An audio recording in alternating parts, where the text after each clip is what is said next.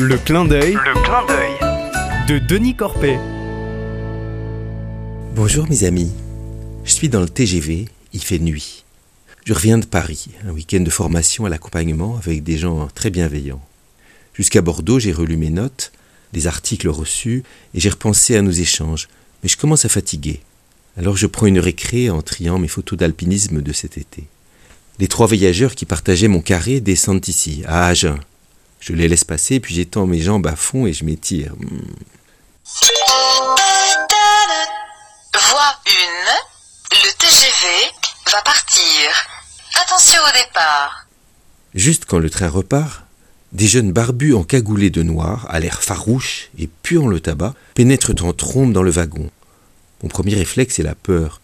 Je me méfie, car j'étais témoin il y a quelques années du passage discret d'un voleur.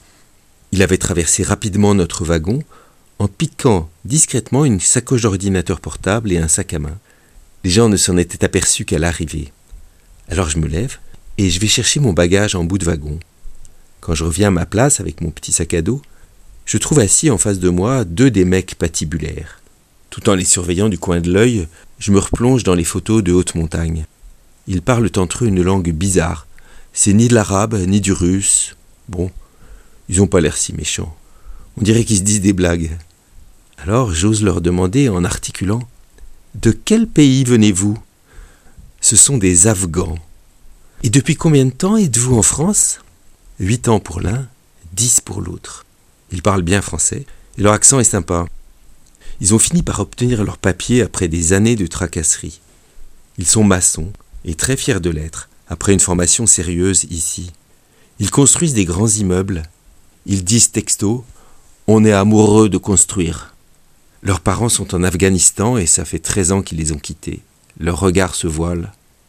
Leur jeunesse reprend ses droits et les voilà qui se taquinent l'un l'autre. Deux rangées derrière, un troisième larron se joint à nos rires.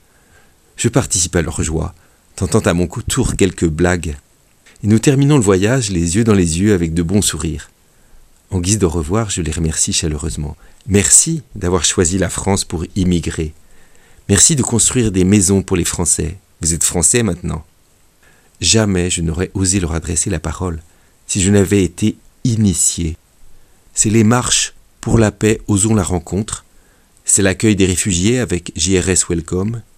Et ce week-end de formation aussi à Paris, qui m'ont donné le courage. Merci Seigneur de me donner d'oser la rencontre. À bientôt mes amis.